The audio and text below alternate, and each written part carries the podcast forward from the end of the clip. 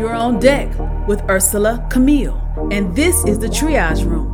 The Triage Room is a podcast that encourages and empowers listeners to overcome obstacles of pain. Pain is the physical suffering or discomfort caused by illness or injury. When we describe the type of pain we're having, we're really describing the symptoms. Once we identify the symptoms, then we can deal with the root.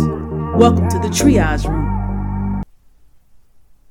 You're now on deck with Ursula Camille, and this is the Triage Room. Today's topic Beware of Doeg. In the book of 1 Samuel, chapter 21 and 22, David is fleeing from Saul. And in his efforts to flee from Saul, he goes to a priest named Ahimelech. And he's asked by Ahimelech, you know, like, why are you alone? Ahimelech's trying to figure out what does he want and why is he by himself? And he gives him, David begins to give him a story that is not true. David is fearful of Doeg, who is present, going back and saying something about him being there. And so David words it as if Saul knows where he is, and just his whole presentation is not truthful. Because David is trying to get supplies, he's trying to get food, he's trying to get weapons, and he doesn't want anything to delay him from continuing his, his flee from Saul. He doesn't need anything hindering him. So David is not taking in consideration what he says to this priest and how it's going to impact. He just focused on getting what he needs to continue fleeing from Saul. But he did not want Doeg, who was present, to go back and say anything. So he words it in a way that wouldn't be on Doeg's radar and wouldn't hinder him from getting his supplies and keeping it moving. So David goes on, and word gets out to Saul about David's whereabouts, and now Saul is addressing his men, and Saul is in this place of trying to entice the people that are present before him as to cause them to bring harm to David and saying things as if, you know, can David do this for you? Can David do that for you? using items to kind of like dangle a carrot so that he can get the people on his side to do what he wants to be done. Because Saul is full of jealousy and he has an issue. You know, he's jealous of David. And so he goes on to say, you know, now he becomes victim, like this is what's happening to me, and you guys are doing this to me. And he wants the people to look at him and be sorry for him and do things to help him take out David. And the people are like, you know, they're not doing it. So as he addresses and finds out, because there's one in the camp that decides, okay, I'm going to speak. And that's Doeg. So Doeg begins to tell Saul about David's whereabouts. And he's very detailed. He, he was present. He saw David, told, told Saul, you know, he went to this priest. And after he did that, now Saul is, is angry. So now he's addressing this priest and letting him be known, you know, that he would die, he and his household. So he's trying to get others, you know, that, that are in his camp to take out these priests. They're not doing it. You know, these are priests of God. They're not going to touch it. But then Doeg rises up. Saul addressed Doeg, and Doeg, Doeg did it. 85 priests he took out. And the thing is, they had just ministered to him. Doeg killed the same priest who had not too long ago just ministered to him. So this is a heartless man who does this act. And then one of Ahimelech's, you know, sons, he gets away, you know, from all those priests that, that died is one that got away, which is Ahimelech's son. He goes, he tells David what happens. And David's response is, I knew it. I knew it the day that I saw him. He's letting it be known. I knew that Doeg was going to go back and say something to Saul.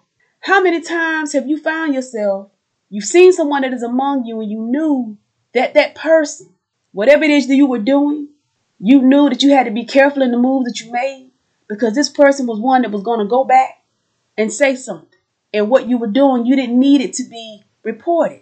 Not that you're doing anything wrong, but there's certain moves you were having to make because of what was going on in your space, and you needed to, in order to move in a productive way, in order to move and really have gain momentum without anything slowing you down, without anything hindering or bringing harm to you, you knew you had to be wise in your moves. But there's one that you knew. You had to watch whatever you said in front of this person because you knew this person, there's something that just wasn't right. There's something, you knew they were going to go back and say something. David knew it. And then in Psalms 52, David writes this psalm and it describes the character of Doeg. Doeg being one treacherous and boastful, one that loved lies more than the truth, one that did not mind hurting others. He was a betrayer, he was deceitful, couldn't be trusted.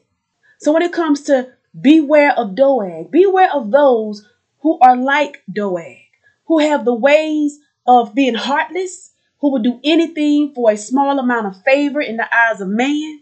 And Doeg was one, he wasn't like, you know, one that, that didn't have. He had, but he wanted more and was willing to do whatever to get more. He was a heartless man. And sometimes there are those who wait for the golden opportunity.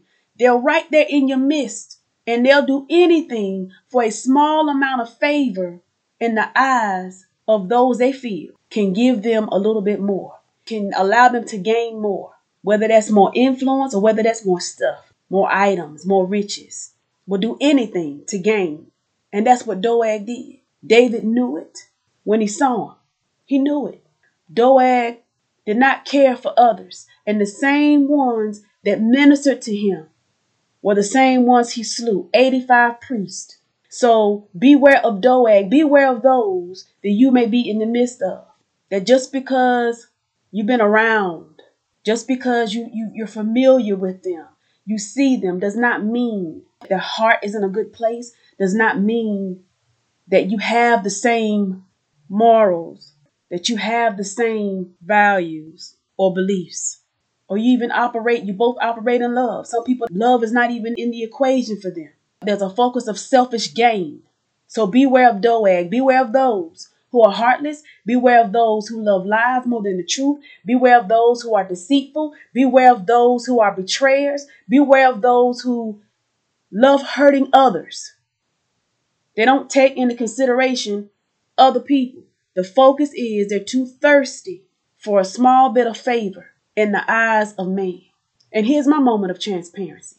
I know what it's like to have to see those in the midst of you and know deceit is present, that their heart is not with you, that they speak with a split tongue, that though they may be around you and in your presence, does not mean that they're for you.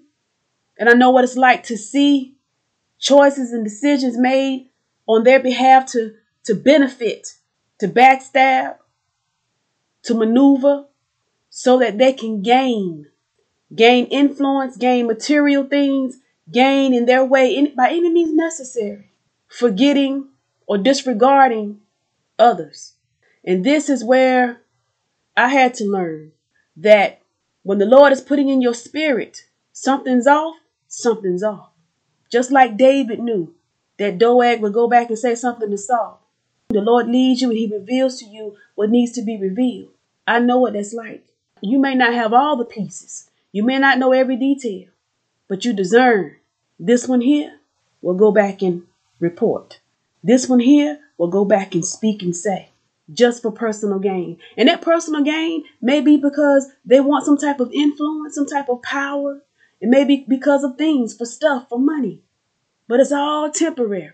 So beware of Doeg and also don't be like Doeg. Don't take on the character, the ways that are like that. Being heartless, doing things for a small amount of favor in the eyes of man. For the word of God tells us, let not steadfast love and faithfulness forsake you. Bind them around your neck, write them upon the tablet of your heart, and you'll find favor and good success in the eyes of God and man. Favor is through steadfast love and faithfulness. That's how you get favor in the eyes of God and man through steadfast love and faithfulness. So I encourage you, beware of Doeg. Let us pray. Father God, I come to the name of Jesus, Lord, just to say thank you. I thank you for life, health, and strength. Lord, I ask you, Lord, that those that may be in a place of identifying the Doegs in their presence, that Lord, you give them the strength, Father, and the wisdom in what to say, the wisdom and how to move, and insight and foresight and direction and those that have taken on or been operating with the characteristics as Doeg, that let this be a day, Lord, of turning away, of repenting from those ways. No longer being heartless, no longer being in a place of being deceitful, no longer being in a place of being treacherous, boastful, no longer being in a place of not considering other people, but now turning from those ways and turning to you, Lord. God, I thank you for allowing us, Lord, to take the time to reflect and look within ourselves, creating us a clean heart, O Lord, and renew a right spirit within us. Fill our hearts with your love. Lord, I thank you, I praise you, and I glorify your name. In Jesus' name I pray. Amen. You all be blessed.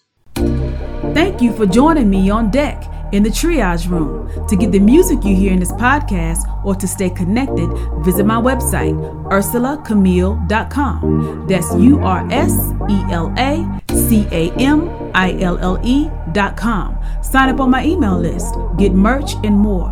Have an area of pain you want to address in the triage room? Send your email to the triage room at gmail.com. I'm your host, Ursula Camille, signing off. Be blessed. One touch and your life will change. Did you know that Jesus reigns? One touch and your life will change.